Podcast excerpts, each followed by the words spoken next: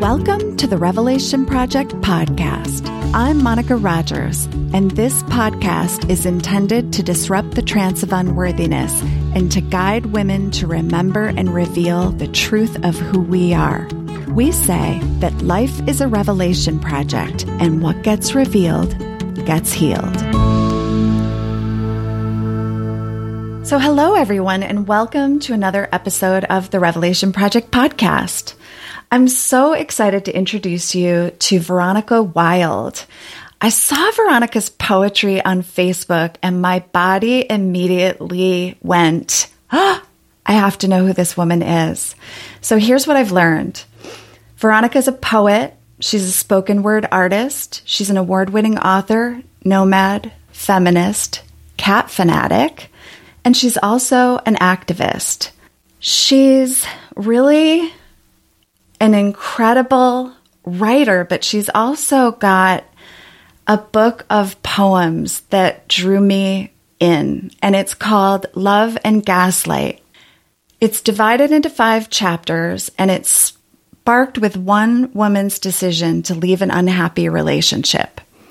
Her choice begins a painful unraveling, and poem by poem, she searches for lost innocence and unpalatable truth.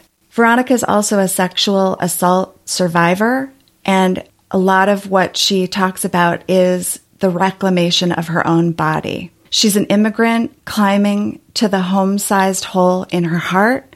She's an adult comforting her inner child. She's a woman questioning the social conditioning that governs her freedom.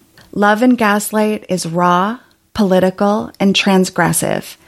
It's edgy, feminist, and relevant. Most importantly, it's honest. Welcome, Vironika. Thanks for having me, Monica. I know that you don't yet know a lot about me, but I'm sure my listeners are laughing right now because edgy and feminist and what I of course always talk about is our social conditioning. So I just want to let you know you are in the right place with me. Aww, thanks. I feel it actually. I do. I feel it right now. Good. I'm so, so glad. Well, I'd love to just start by telling you exactly that. I mean, you probably were like, who is this woman that just like sought me out on Facebook and asked me to be on her podcast? But that is actually what happened. I saw one of your pieces and I just started like obsessing over you and looking at you know, all of the various writings that you have out there. And so I just wanted to really welcome you to the show and invite you to talk about whatever comes up. Wow. Thank you. Yeah. I actually, I mean, I'm kind of hormonal right now. So there's that. But I have cried now twice. so this is the, the second time when you were reading the description of love and gaslight, I felt, yeah, it really hit me like that that storyline it really hit me just because I think as a woman, your healing process comes up for you. Like you can only ignore it for so long. So like once a month when you're on the progesterone part of your cycle, it comes back and it gives you an opportunity to process whatever it is that hasn't been processed. And if you have the space for it, so I think sometimes we don't have the space for it, or sometimes it's the same thing coming up over and over and over because I mean, when I was stuck in a relationship with my ex, like every time, every two weeks before my period, it was like, you have to leave, you know, and my hormones were just like screaming that. And so now I feel like every period is different and different traumas are coming up. And right now it's this big, big full circle where I've made it through a few periods where I've been cleaning out various things. And then now this time yeah, like there's a seven year relationship that really like begins Love and Gaslight. And those poems and just that period of time, I'm really getting a chance to, you know, heal it in a different way because you can heal your resentment. Like you can get out of that relationship. You can develop self love, but to be able to get close to another person, like it's been two years since I've really been able to like even like open my heart to a person in a genuine way. You know, I've had muses, but I mean, this is a whole other conversation. Like muses are a completely different thing from like having real intimacy with a person. So as I'm like exploring this space where I'm like opening my heart to somebody, all this stuff is coming up and everything that I learned, you know, everything you learn after you escape a relationship that's really toxic for you And so, like, you know, got this book here and you're reading the description. I'm looking at this little baby face. This is like got mm. a picture of me as a baby looking very cynical on the front. and I'm looking at this baby and I'm like, you're going to be okay. Yeah. You're, you're going to be fine. Yeah. I think they're happy tears. Yeah. For the first time. Really. I so get it. I so get it. And there's so much in what you just said. And so I want to circle back and really highlight a couple of things because I've recently discovered that too about my period. And it's so funny because, of course, I want to be like, oh my gosh, I'm right here with you. I'm literally like, you know, in my 10 days before my period. And it's so funny because you're absolutely right. And lately, I said to my acupuncturist, I was like, this PMS, right? It's just, it's nuts. It's like two weeks before my period. And I want to say to my family, like, run, you know, like, it's just, it's so like, I, ah, cause I, and one of the things I've really noticed, and I love what you just said, it's like these layers of like unfinished business. And that rings so true for me. And I'm sure that you and I have some similarities in terms of just what you just shared. I have this feeling that because, you know, I think when it comes to like really doing this work, there is this part of us that really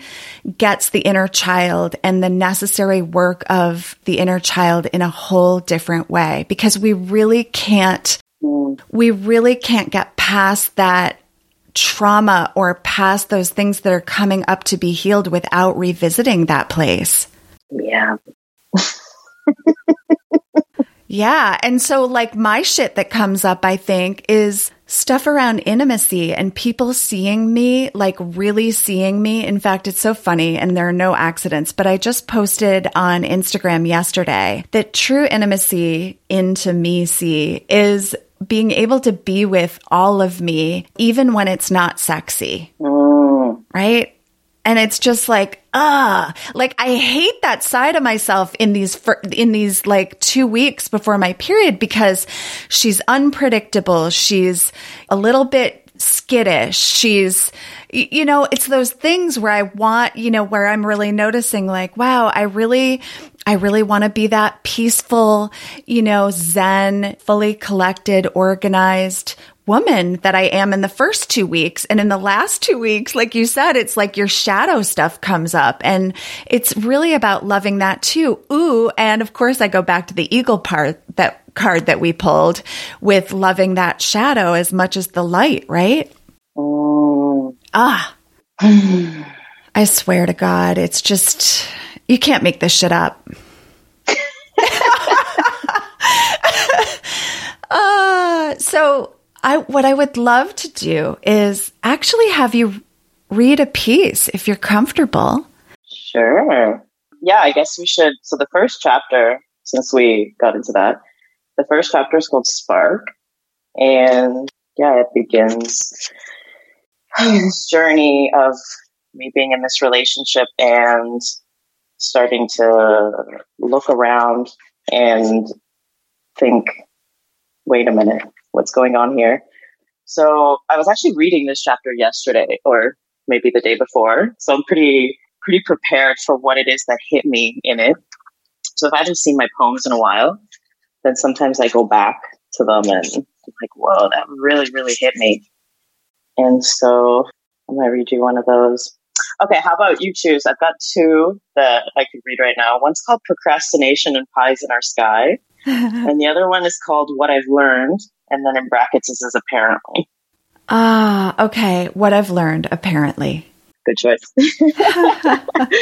yeah, this is the one actually just a bit more preamble that when I was reading it, like I actually said, I actually like, ooh, out loud, like like released something in me because I forgot what I'd written. Mm-hmm. So here it is. What I've learned, apparently.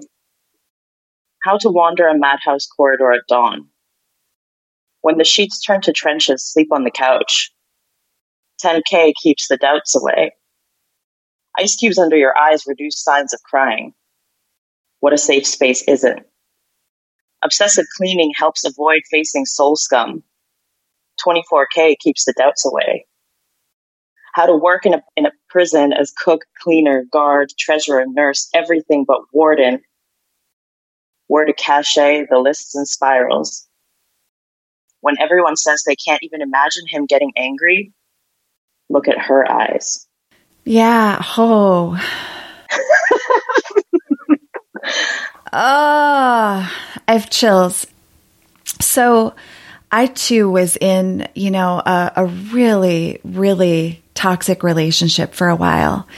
And and you know, there's so much that I can say about that, but one of the things that really hit me about that particular poem is of course that what you said about the prison and wandering the corridors eh, because there's an element of crazy making to being in a toxic relationship and of course I this is what this poem, you know, as you read it, kind of like stirs in me and all of the ways that, you know, it did in fact feel so like a prison, like there was no way out. Mm. And there was also the part about God, it was, he was such a great guy, you know, he's such a great guy. Mm. You know, like, what are you complaining? He's such a great guy. you know, it was what was really fascinating for me is that he is like, okay, so there's, there's also part of me that's like, careful, Monica, but this is the Revelation Project. So here's what I'm going to say. I think that there is certainly a part of me that takes full responsibility now. I don't think I could then for where I was at in my life. And it was like something my partner used to say to me all the time was water seeks its own level. And I'm also, and I'm also an empath. And so one of the things that I really learned from that relationship, if I were to look at the disguised gifts, which took me a long time to see, like I'm still trying to see them, was I learned boundaries and I learned how to start loving myself. Mm, yeah. I gave you poetry snaps. yeah. Because sometimes you're like, what did I learn? You're like, man, I didn't learn shit. Like, I, I know. wasted seven years, right? But then you come back to it and you're like, okay, wait, I'm I'm different now. Like I really understand the value of freedom because, you know, to be honest, when when I felt like my freedom was infringed upon in that relationship, then my immediate response was to try to take freedom away. And so I think it became this back and forth kind of how much can we how much can I meld this space between us into something that will make me feel more comfortable being myself? And we were both doing that to each other.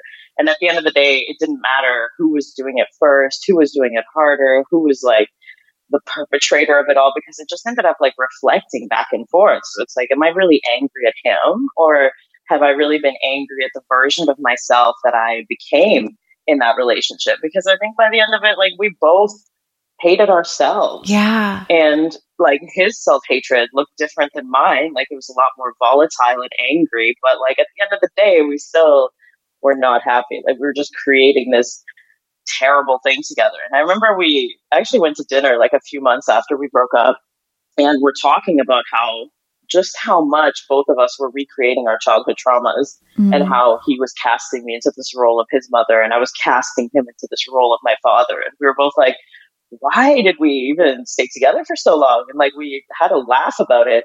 And I mean, we don't really speak now anymore. Like things got a lot more difficult after that to keep communicating. But I mean, I really cherish that moment where we were both like, what happened? It's almost like this hook sinks into you, like these codependent patterns and multi generational trauma. And then you're both just along for the ride. And it doesn't really matter who it is that wakes up first. It doesn't matter how angry the other person is about you coming up and saying, you know, I have to leave because I can't be in this. Because at the end of the day, as long as somebody says, okay, we have to stop this storyline, like this story is not going well and I have to stop it. It really takes a certain kind of courage to do that when the other person's like, but I just want to, I want to keep trying. I want to keep fighting. And just something inside you says like, I don't know what we're doing, but it's not love. Like I'm really yes. not sure what it is. oh my god! Right. Like this is no, not this. You know, like this is yeah. not love. Mm. Oh my god! I love what you said too, Vironika, about that story and playing out those childhood traumas. And I think we need to do that until we don't need to do that anymore. Mm. Yeah. And I think until we understand, I think that's the really, the really heartbreaking thing.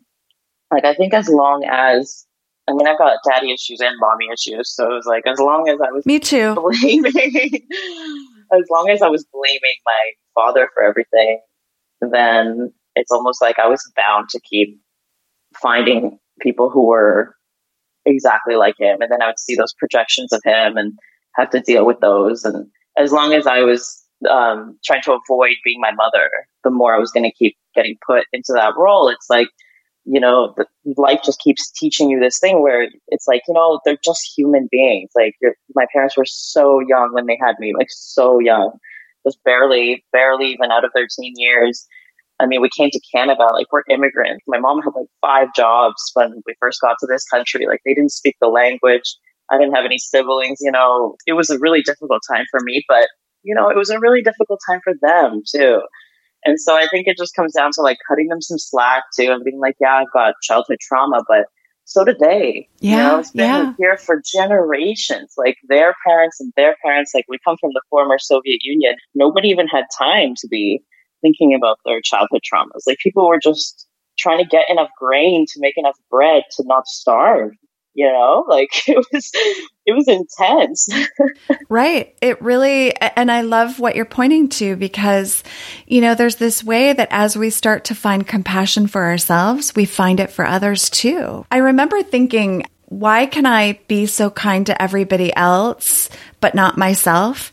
But when I really looked more closely, there was like always this withholding. And it wasn't really until I went back and saw my parents as human beings, as people who were just doing the best they could. And there's still pieces of that that sometimes I have trouble with, depending on the day or depending on where I'm at in my cycle. But, um, but, but, um, you know, again, I think it's just continuing to offer myself that just compassion. And certainly being a becoming a parent myself really also helped me to see no matter what I do, no matter how amazing I am, everybody should always just start a therapy fund for their children.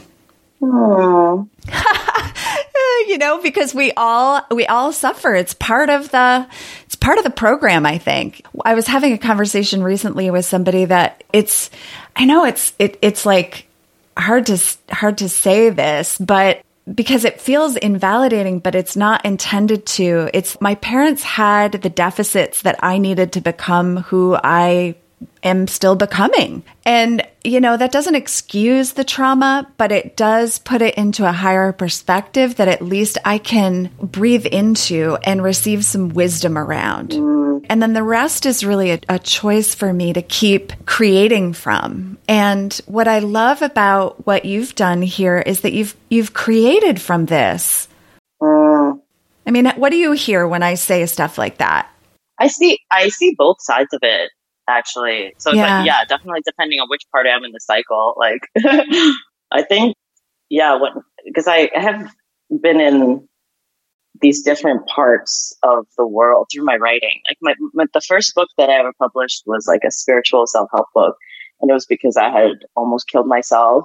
And then I had this spiritual awakening and like, I grew up in, you know, I grew up in Ukraine. Like we weren't like there were religious people, obviously. It wasn't allowed. Like during the Soviet Union times, like people who believed in religion were perceived as mentally ill because you were supposed to give your heart and mind to the state or to Lenin or whatever. And so, yeah, I had, didn't really have any like religious conditioning. I was really raised to be this like math and science, analytical, logical child. Like both of my parents were going through medical school when we were in Ukraine. And then when we came to Canada, they were both trying to get their credentials back and, you know, paying for all of the exams. Like, I think they went like a million dollars into debt at a wow. certain point, yeah. like trying to take all the English tests, trying to, like, it was really intense for them. And so I was just like, when I would see things about spirituality or anything like that, like, it would just really turn me off. And so I had had this like spiritual awakening. And I only realized that it was called a spiritual awakening because I had come into contact with some like non-dualist, you know, like Gangaji and Adyashanti. Like after it had happened, I was like, oh my gosh, like that's what that's what I experienced, you know. And then I started going after the book, like I started, you know, doing some public speaking and going on like podcasts and radio shows. And then people would say certain things, and I'd be like, that's not what I meant. Mm. And then slowly, like I spent, like I think about six years in self help. And slowly, like that feeling really increased. And then I started getting it about everything. Like, even when people would be like, you know, you've been through some hard times, but there's always a positive nugget at the end. Like, I just started getting these really visceral, like, I just want to throw up reactions coming out of that. Yeah. And, and so when, when I wrote the, uh, my second book, The Art of Talking to Yourself, like, I knew it was going to be my last self help book. And I knew I was going to dive into poetry. I've been writing poetry since I was a kid. And so, yeah, when I went on that journey and I put together Love and Gaslight and then I released those poems, it's interesting how our conversation is coming into that story because at this point, I really feel, I feel okay with all the self help stuff for the first time again. Like, I'm not disgusted by the idea of finding a golden nugget in a bad experience. I'm not disgusted by like if I I could watch a Tony Robbins video right now. Like to be honest with you, I think I could watch like a good 20 minutes of Tony Robbins again. Mm-hmm. Like I could back in 2012 and be really inspired by it. And I think I just had to go through my own version of like identifying like the spiritual bypassing that was going on. Yeah. By my own hand and by like all of these teachers around me, how I was perpetuating it while being in self help and to be able to process it through love and gaslight. You know, it's interesting because like in the first chapter, like it's talking about that relationship that I was in. You know, a lot of people, when they're writing to me about the book, they're like, yeah, I know what it's like to be in a relationship with somebody who gaslights you. But that actually was a coincidence that that part of the book relates so well to the title because originally the, the title was based on the words of love and light. Because I started like being so annoyed when people would end their emails with like love and light after they just spent like oh my god hashtag blessed hashtag blessed hashtag love and prayers whatever right? Like oh yeah. Like after they'd spend like paragraphs like invalidating like a basic human emotion or saying like some of the most offensive racist things that you've ever heard they'll be like by the way love and light. And love it's just and like light. shut up. And so the things that i've managed to like express in this book really curiously brings me back to this place where I can handle a huge dose of positivity now. And I actually have been reconnecting to a male God too. Like I, you know, have a lot of witchiness in me. Yeah. I have a lot of, you know, I'm exploring my indigenous roots more than ever now. But yeah, I've been like talking to like a real male God that I get on my knees for. I wouldn't have been able to do any of that if I didn't, through poetry and through my art, explore all the aspects of me that were just revolted by these things. totally. Well, and I lo- I love that you're really God, it, it's just so refreshing, right? Because you're you're so willing to talk about the, the both pieces, right? It's like because I can really mm-hmm. relate too, just in terms of that just there was this part of me having gone through this that you know was so cynical and resigned and mm. you know can really even relate to that reaction and i love too that and to finish that sentence your reaction about like you know wanting to like vomit you know if, if somebody you know like love and light or whatever that that whole kind of there's a way that it just wouldn't land. And I go back to what you said before, which is like, I had to find my own way with it. And this is why, you know, I love this idea of continually working for myself on like radical self approval because there's this way that I think women, to generalize for a moment, there's a way I think that we are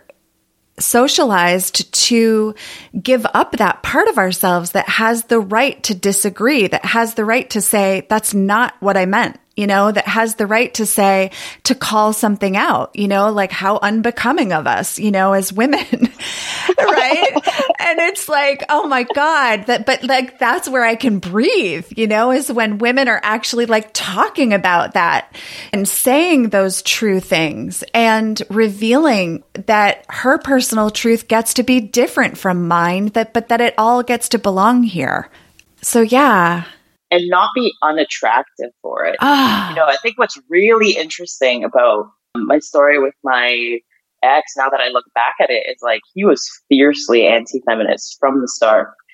And his viewpoint was that was that feminists are looking for they want to be better, you know, and I'm sure you've heard all this before, but it's just like they want to be in power and they just want revenge and all this stuff. And I mean, I've heard these viewpoints. It's, it's interesting how they've been recycled, like from like the very beginning of, you know, the, the women just like wanting the right to vote. There's been people saying like, yeah, but if we give them the right to vote, what's next? They're just going to take over the world. It's the same kind of narratives that people are spitting about, like Black Lives Matter now. You know, they're just like, oh, you know, if you give them an inch, they'll take a mile. And it's really interesting how the the fear based narratives relate to reality in the same way. Like they just don't come true. Like the movements end up evolving slowly, bit by bit. People get more and more social justice. Like the world becomes a little bit fairer, a little bit more even through these like changes in policy.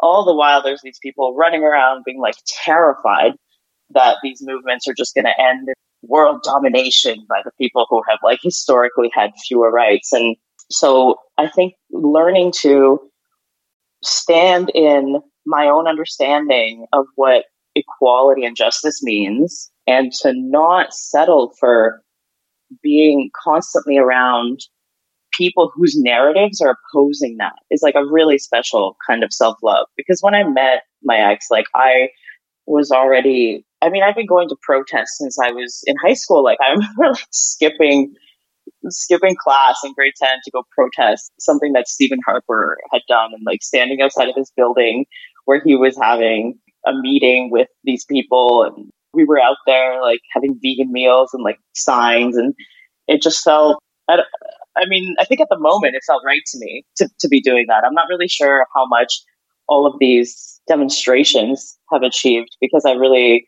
Ibram X. Kendi has this definition of activism. If you have don't have a history of policy change, you're not an activist. And so even when you read the part in my bio that's like says I'm an activist, I don't I don't really know if I deserve that title yet. Maybe at some point I'll feel like something that I've been a part of has caused real policy change in the world. I'm really trying, but I think it's been just like such a relief to be able to try and to be able to embody the beliefs that I embody and to be able to go through the full emotional scope of that because like really connecting to what feminism means to me and how it relates to my culture. Mm-hmm. Like, you know, back home, women's rights are just like a really thick topic for anybody who's from Eastern Europe and from um, the former Soviet Union and the way that that's like transferred over when we've immigrated to like Canada and the United States. And then because there's such a, there's such a culture of like repression and i think a lot of us have throat tension vocal tension you know like yeah.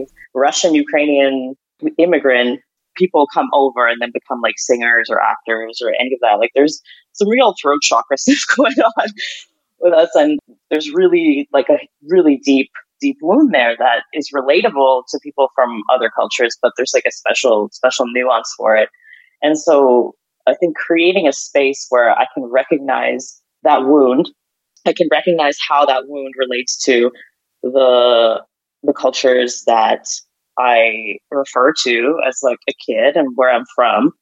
And then also how that refers to the culture that I'm in. Like it really requires a lot of space because some days, I mean, I've had days where I've woken up and then I've just been crying like all day about the fact that we're on stolen land. Like right now, I still, like I still have those days and I'm doing what I can obviously about it, but it's like once you start to care about something, it really hits you. And like when I was writing Love and Gaslight, there were just yeah, there were these really intense moments when I was just like really angry. And I was angry for myself. I was angry in public. And then I would just like see these like small little ways that you'd have a man and a woman interacting and then you just like see the hurt in the woman's eyes from like something that he was doing that he had no idea he was doing you know like these little moments where like mm-hmm. he has mm-hmm. no idea what he just did like he has no clue and you see the hurt in her eyes and you know that hurt and she's not looking around to see if anybody will make eye contact with her she's not looking for anybody's sympathy or empathy except for his, and he's not giving it. And right. starting to see those moments in public and starting to see women going through that, like that was just, it's so intense. And so, you know, if you're around like parents or a partner or a sibling or a friend who's always, well, I don't know why you subscribe to all that feminism stuff. Like they just want more rights and all this stuff. Like it actually prevents you from making your own decisions and going on your own journey and seeing what it is that does draw you to mm-hmm. like a mm-hmm. certain movement, what it is that does draw you to like identifying the parts of yourself that reflect the parts of society that have not been recognized. Yeah. So I think that's where poetry has come in for me, really. Like exploring that. Well, yeah, cuz that's exactly what was coming up for me as I was listening is like, yeah, there's there's really when that self-inquiry really starts. When you're allowing yourself to really get honest with those inquiries with yourself, it your poetry comes up as like a call and response. Ooh. Call to yourself and then a response to yourself. And if it's okay, I, I wanted to read one that I, I really love is called Note to Self number 11. Yeah? Is Did you okay? notice that it's on page 121, which is actually 11 times 11? I'm a big numbers geek, so. Oh my God. I love that. okay, well, if you're a big numbers geek, then today and the next 10 days are like big number days. Just, just saying. Okay. So here's Ooh. the poem Note to Self, number 11. Stop gorging on rejection. Stop taking the doubt they break you with and using it to break yourself. Let people's reactions represent them, not you. Shine. I love that so much. And by the way, I saw that it obviously resonates with a lot of women out there because it got shared, I think. Uh, God, when I saw it, I think it had already been shared like 600 and something times. Yeah, I actually I was surprised by that because I I went on a writing residency on November 30th, mm-hmm. and I had gotten to the point where my Facebook page had been hovering around like 15,000 for a bit, and Facebook had changed their algorithm. And I was like, well, I'm going on this writing residency anyway. Why check my social media? So, curiously enough, as soon as I got on the ferry to go to this island to go on this like writing residency, that was the day that that post just exploded. Mm-hmm.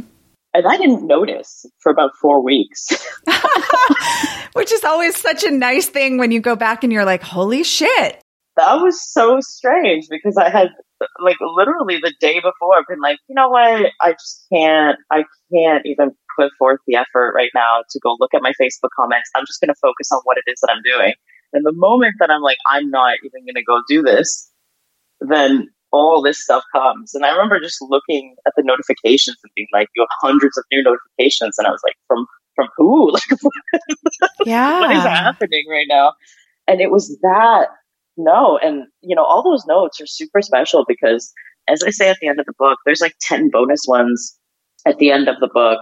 And as I'm sharing those bonus ones, I say, these are all real notes to self. Like none of these were really intended with this like I'm going to show it to people. Like sometimes I write it down mm-hmm. just to say something to myself, and then even a day later I'd be like, "Oh, I should post this on social media because that's nice."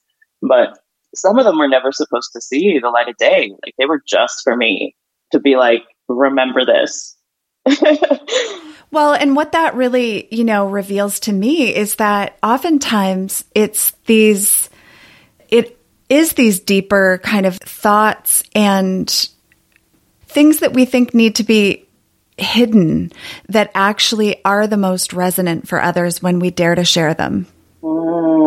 Where they really do see, or other people can really see themselves in it and have their own revelation around it. It's like that daring to share some of those things that just come right from our hearts. It's like that insight, you know, this momentary insight. And I don't think enough of us really stop to write them down. But, mm. you know, we have them all the time. We notice them in that heartbeat of a moment. And I think that those are, you know, God winks. Those are the moments where we're kind of in touch with our most with with that deeper truth of what we're noticing. And in this one, you know, I really always talk about you know, you can't sustain yourself off of the crumbs people give you. You know, if somebody's, if somebody is not really loving you in a way that you are just, I remember, you know, thinking that love was these little crumbs that I could sustain myself on for weeks,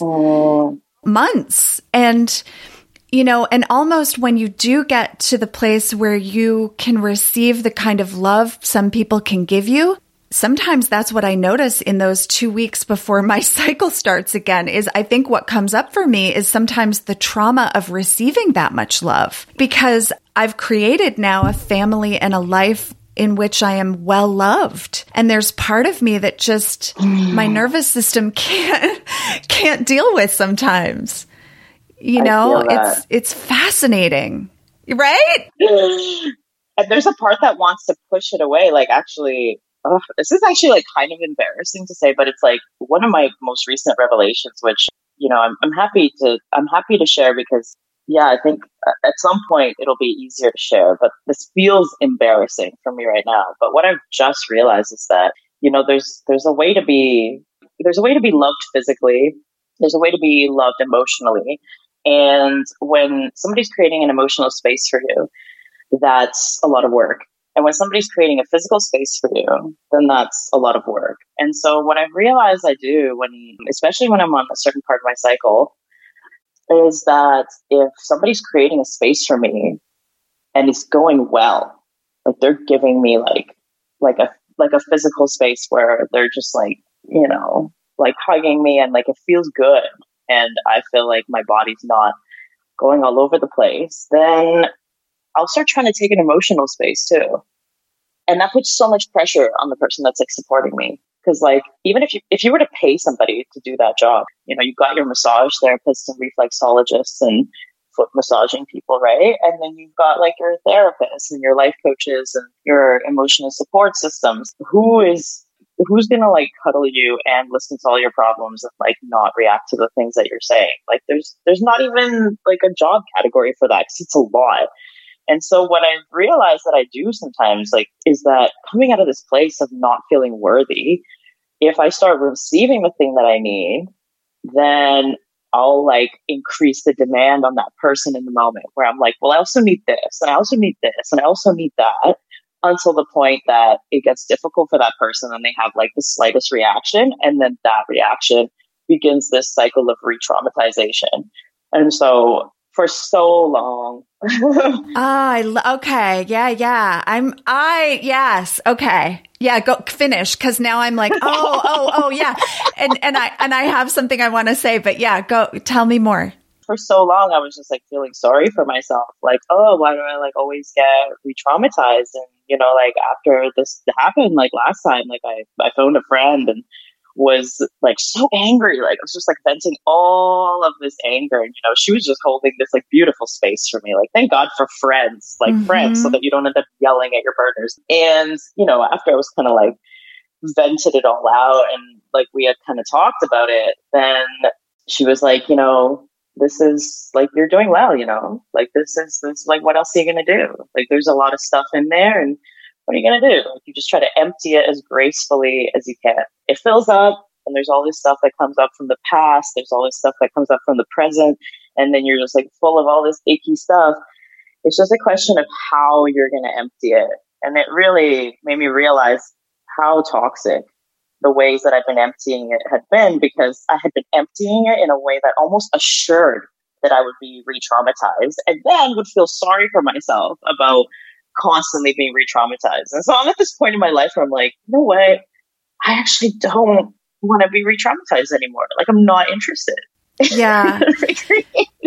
cycles. What you just said was so rich, Vironika. And there are a couple things that come up for me as I hear it. And one is, I think that as I think people who have been traumatized, there is kind of a period of time where the emotional dumping with anybody who will listen and you, you know, it's like great noticing. You may be, whether it's, it's that noticing how needy you are for that love and attention and feeling seen and heard and like give me all the things, right? That I never had.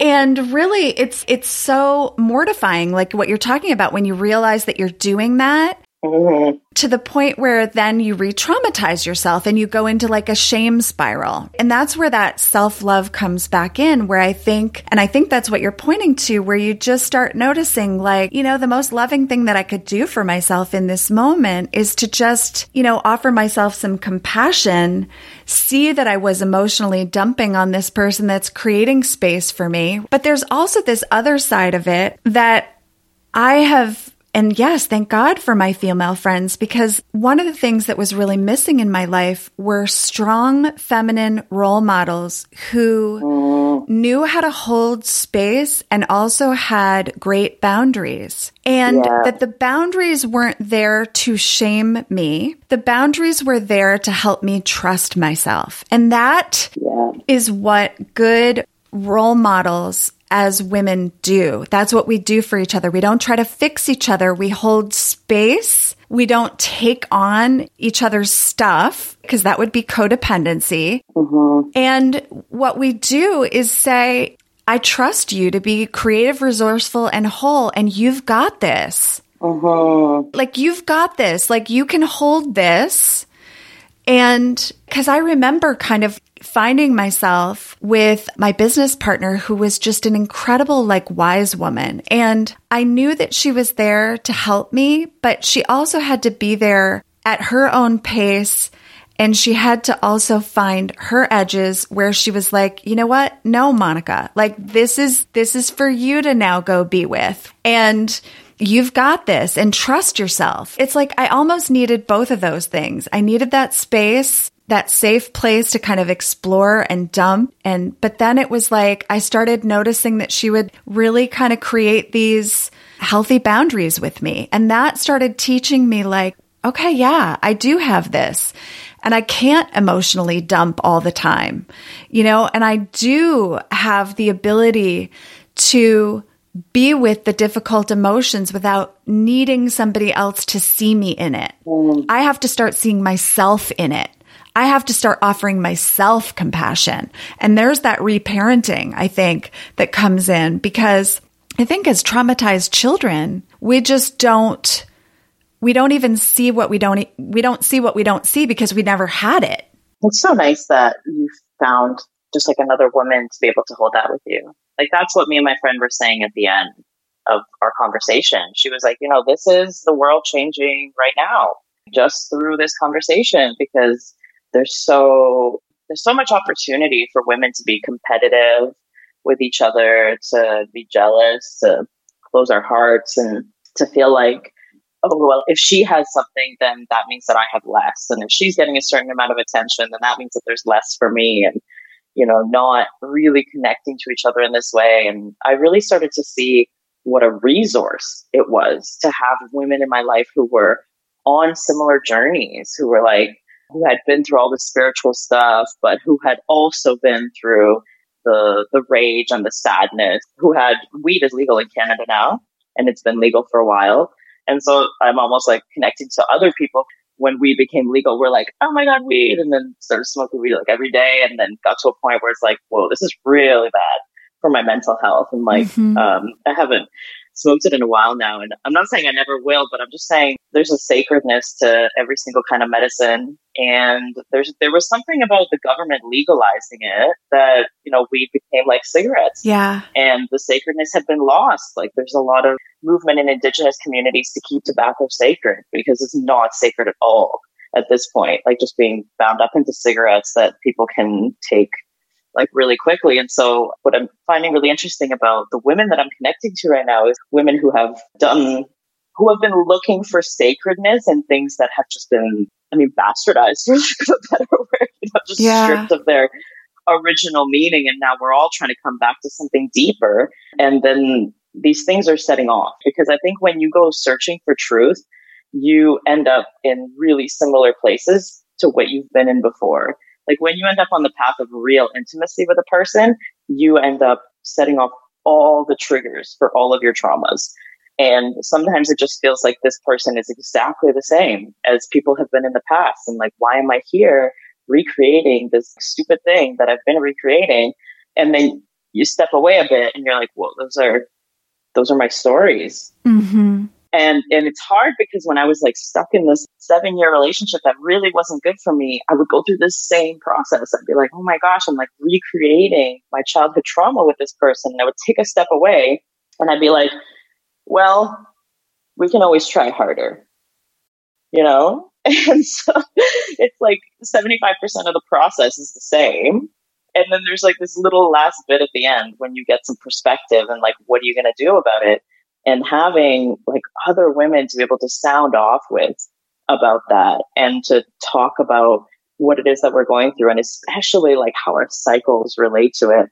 I think that's essential because otherwise you're just running around in circles, really. And I think to have the hormones that we have and to be interacting with those hormones in a certain way. And anybody who's like putting, like either born with those hormones or putting them into their body, like those hormones do something to you. Mm-hmm. You know, like mm-hmm. when people go vegan, they get together with other vegans because it feels a certain way. So then it's like, if we're going to be like all estrogened up, like I think we have to, we really have to take time to process what it means to be a being who is either like biologically or by choice carrying estrogen and like what that does to your brain and what that does to your body and what that does to your relationships with others and expecting the people in our lives who are not carrying that much of it to understand is just it's a recipe for failure actually it certainly does bring up to me like that like this is a cosmic joke kind of cynical you know way of sometimes seeing how opposite you know we can be as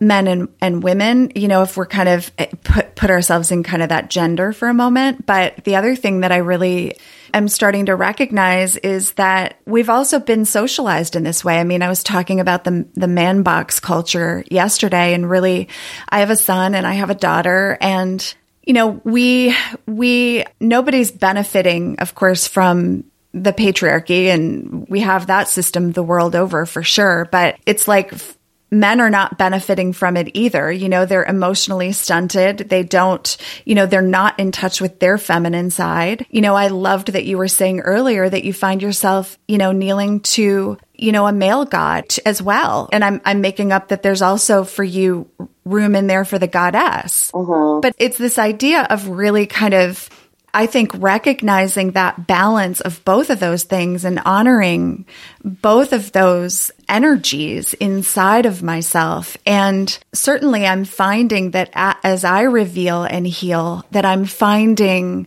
just like you said, that I'm being that there's this synergistic way that I'm finding just the right people at just the right time. And I'm able to, as I kind of am able to be with myself in a different way, I'm able to be with with others in a much more expansive way. And I do think that I'm seeing a lot of women who are creating new contexts for how to be together. Mm-hmm. And I think that that's an important distinction because for us women to be able to say like I'm not going to do that competitive thing. I'm not going to engage in gossip with uh, about other women. I'm not going to you know, I'm not subscribing to this way of being, that there are enough women out here now who are really doing the work and able to really see that they can trust this new way of being together and that.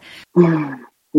Right? I, I mean, I really am seeing it. I'm really, really seeing it. And the truth is, we're always going to find people to betray us. The difference when you've done the work is that I trust myself to recover. It's not about trusting other people necessarily. It's about trusting myself that I'm going to recover, that betrayal can show up. But one of the things I learned from this wise woman is that our relationships, similar to a piece of pottery that you fill with gold, only get stronger when we dare to recover. Now, that's different than being in a toxic relationship. But if you just have an emotional breakdown with somebody and you guys offend each other and you know you both come back to it with open hearts and say you know god i fucked up. I'm so sorry. You know like here's what was going on for me. And you invite that same thing and forgive each other the relationship becomes stronger. And i'm finding i can do that with women in a way i never could before. And i think it's because i trust myself to do it.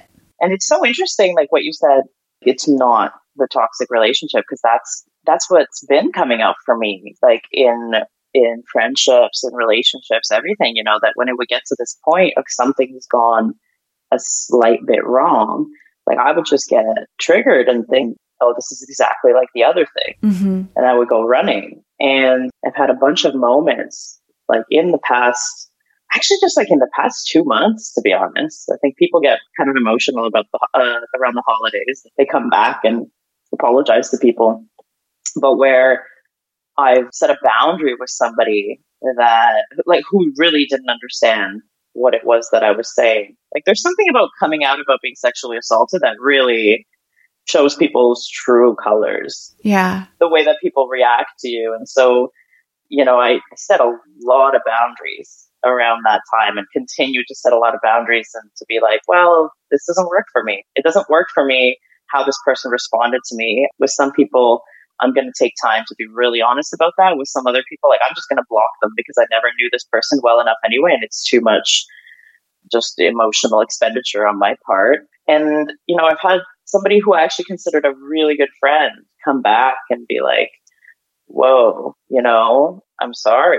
Like she came back and she was like, Hey, I've actually been sober for the first time in like forever. And I've been thinking about that conversation we had like, I don't know, it was like six months ago. And she was like, it's finally hitting me and mm-hmm. I hope you can mm. forgive me. And really, for the first little while, it really triggered my ex in me, you know, the morning after when he's apologizing and time after time, year after year, thinking it's going to stop. But then like constantly the build up, the explosion, the apology. And I had to be like, well, this is the first time that's happening, right? Yeah. It isn't any relationship going to go through that. And I've just been assuming that if somebody, you know, screws up and then they apologize, then, oh, here we go again. It's going to be this cycle of screwing up and apologizing and screwing up and apologizing. And then I really had to stop and be like, so what am I waiting for? I've been so solitary mm-hmm. and I am expecting to find friends and lovers who never, ever, ever fuck up. Like, is that what right. I'm expecting? Is that, right. is that realistic? No, it's not. And right. I don't think so. It's not. And so making it through a conflict with somebody, through a, with a friend or somebody that you're intimate with, man, like right now, I'm just, I'm having all of those trauma triggers come up in these situations, like all of them. And so I think, although it's really painful, it gives me an opportunity to be like, babe, like you feel the same way about this tiny thing as you did about this other obviously really intense bad thing seven years ago. Are they the same? Right. Does your reaction match the situation? And if not, then do you really need to pack your bag right now? Because that's where my mind goes. It's just like, run! And, you know, I have to, well, relationships are maybe what I was doing in that relationship was not actually wrong. Like, that's really what I'm facing right now. The, the whole thing of like, trying to look at all the different perspectives of it and forgiving and being willing to give the person another chance. I don't want to learn that lesson that that's the wrong thing to do because at the end of the day, I think I was doing the right thing. I was just doing it with the wrong person. I really was. There's a really important distinction. And, you know, I think we also get what we tolerate. And when we get to that place where we really do understand self love, I think there's a difference between kind of like being in the mess of our human experience and screwing up with each other and knowing the difference between a sincere apology and like, seeing different behavior versus somebody who just continues to do the same thing without without really making any change. So if I'm seeing a pattern with somebody, you know, and it's the same thing over and over again, then I know, you know what, this doesn't work for me. And it's more in the realm of like, it doesn't work for me versus I'm not worthy or I'm not lovable or I'm not valuable. It's like, you know what? No, that doesn't work for me. It doesn't fit my values and it doesn't work for a relationship. And so therefore I'm moving on. And it doesn't matter to me if it's a friendship or if it's a lover or but, you know, it's like, yeah, we get to screw up with each other. But like, if it happens repeatedly, I'm probably going to be like, you know what? I'm gonna love you from afar because I may still love that person, but it's kind of like that idea of putting that boundary in place that really Uh-huh. protects my light. I always go back to that metaphor that Rob Bell, I love Rob Bell, he uses, and he talks about, you know, like when you put your hand in front of the birthday cake, the candles, that's kind of like what we need to think, how we need to think about boundaries. It's like you don't want anybody else to blow out that inner light. And I've got a, I've got a responsibility to protect that inner light inside of me. And so when I find that somebody out there is like repeatedly blowing that out in me, that's just like my, that's on me now to like put the boundary in place and be like, love you, bless you, see you later. You know? And then it's like oh i can breathe and get to it's not that we're we're not going to grieve because that shit is hurtful. But my god it's so it's such a revelation to learn that i don't have to stay in it forever and keep you know it's like the definition of crazy making you know? Is like to keep doing the same thing over and over and accept and expect that different result. It just but it takes those of us who've been traumatized a real long time to figure that out. yeah. And I think also seeing the difference between, you know, somebody's just blowing around and then they happen to put your candles out as opposed to somebody who's got they've just got some kind of weird thing about birthday cakes and like birthday lights. And it's their own childhood trauma but they're literally like coming right over to you looking you right in the eyes and blowing out those candles right in front of you. Like there's things that I, I think when that happens what I really see now, and this is one of those things that I was like, wow, this is really embarrassing to say out loud. But the more that I'm saying these things with you right now, the more I'm realizing I'm not the only one that goes through these things. And so I think it's really important to be able to acknowledge them. I think what happens when somebody recreates a trauma with you, treats you the same way that your father or mother treated you, you know, yells at you for the first time, like I think something sets off within the victim of that situation who's like, oh shit, this can happen. hmm And then in so many ways, you want to know when it happens. You want to know that it's not just going to happen to you. You want to be able to see what it is that's going to be able to bring that thing out. So it begins this like really weird dance where I think I would see the warning signs of something incoming. Like I would see that he was like repressing his emotions, starting to get angry more. He would like stop making eye contact for days at a time. And I would see that. And then when I look back at my behaviors, you know, I would start like nagging him about things and I would start pushing on certain things that I knew like were things to push on. So it's like when he would start going into this part of his, part of the cycle, I would be like, I would want to be in control of any part of it. Because I'm like, Mhm. this is happening to me now. Like, I know what's coming. I know that somewhere in like three to 10 days, I'm going to get yelled at. I know that. So, how can I take control of it as much as possible? And that's not saying that I'm like blaming myself for, for bringing it on. Because to be honest, I think it would have happened anyway because it was happening anyway. But as time went on, I became this like participant in it where like I would try to be like, okay, like if I push on this spot or I push on this spot, is that when it comes out? Does it come out in this situation or this situation? At the very end of the day, it would always be my fault because I've set Mhm. it off hmm and it wasn't. But at the same time, I think it's really interesting how when we're recreating a childhood trauma, there's this really natural desire to take back control because in that trauma, we were lacking control.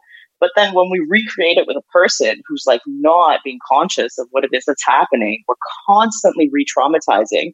And then also because we're trying to take back this control, it gives the person like this outlet to be able to be like, it's your fault though. And then they show this long list of our behaviors that have led to it. And then we're like, well, shit, I did do that. So it must be my fault. And it all starts all over again. you know? So Yeah.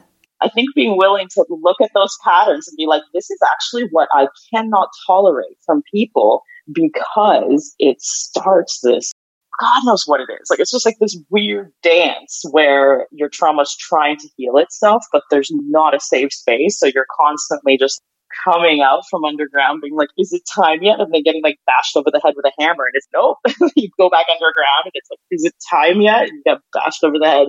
and It's like, nope. And you you can never just like smell the air. You can never come above the ground because you're just coming out of the wrong hole. Like that's just not the place. Like Well, I, yeah, I, I, go back to that expression, you know, water seeks its own level. And so there's that way that we're going to attract the people that we need, either in order to see it in order to kind of maybe, you know, a, triggering example, but it is inauguration day to day. But the same way, kind of all this stuff was here already. This racism, this sexism, this, all this was already here. And Trump basically comes in and kind of like a big magnet kind of pulls it all to the surface. So I always say like what gets revealed gets healed. And sometimes in a relationship, we kind of need to see it we ha- we kind of need to reveal it all before we can heal it. And then of course you can't heal it all all at once. And so there comes that self-compassion and having it modeled is hard for us women to find because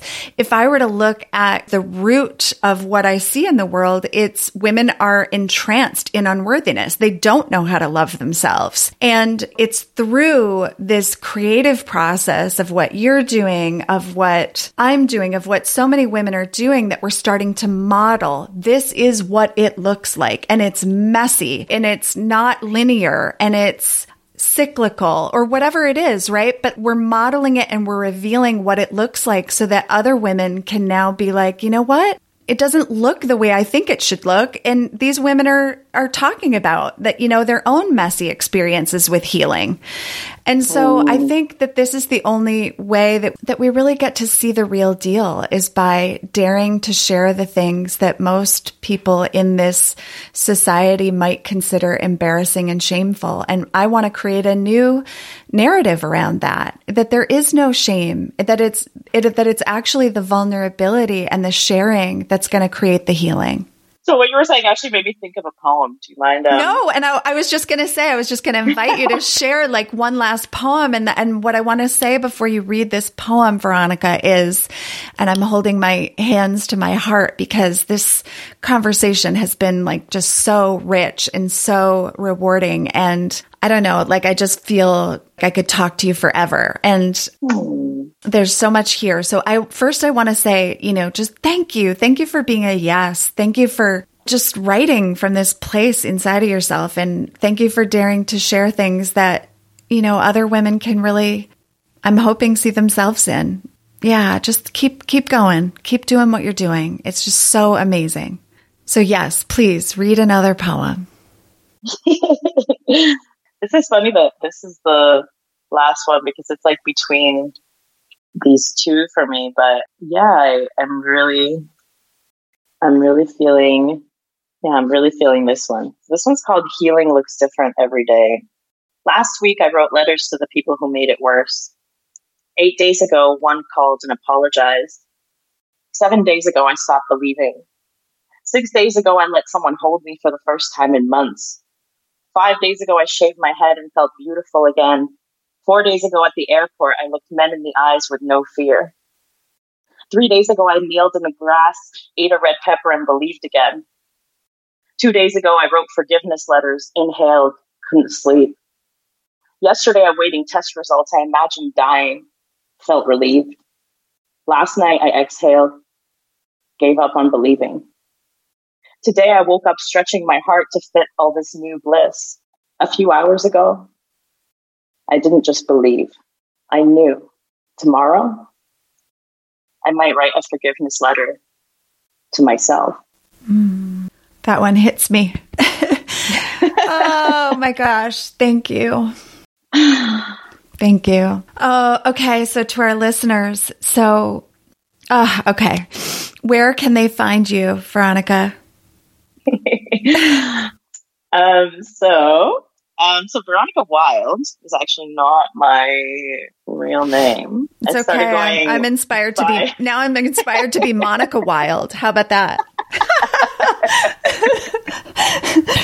so that's a big long story that I actually realized I should write a blog post about because I wrote a eulogy to Vironika Wilde on my actual website. Oh my god, it's so good. Vironika spelled V I R O N I K A. If okay. you just put in that first name, I'm I'm the one that comes up, like either Vironika Tugaleva or Vironika Wilde.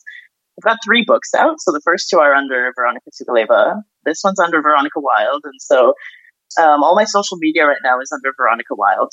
So yeah, it just felt weird, weird like V I R O N I K A. Uh, yeah, so I'm on Instagram. I feel pretty cozy on my Instagram right now. I'm on Facebook. I've got Pinterest. My Pinterest has been blowing up lately. I'm not even sure how to use it. Yay! All right. I saw I was getting all this traffic from uh, Pinterest. I'm like, oh, okay. Um, yeah, I'm on Twitter. So yeah, if you just search for Vironika Wilde. So this book, this latest book, is called Love and Gaslight. There's a picture of a baby on the front. Kind of looks like a matchbox. Yeah, check out the book. Um, connect with me on social media. And yeah, just let me know what you think. All right, awesome. Well, and to our listeners, I'll be sure to put all of Vironika's links in the show notes. And yeah, the book is oh, so great. So definitely get the book. And until next time, Vironika, more to be revealed. Oh, thanks for having me, Monica. You bet. We hope you enjoyed this episode. For more information, please visit us at jointherevelation.com and be sure to download our free gift, subscribe to our mailing list, or leave us a review on iTunes. We thank you for your generous listening. And as always, more to be revealed.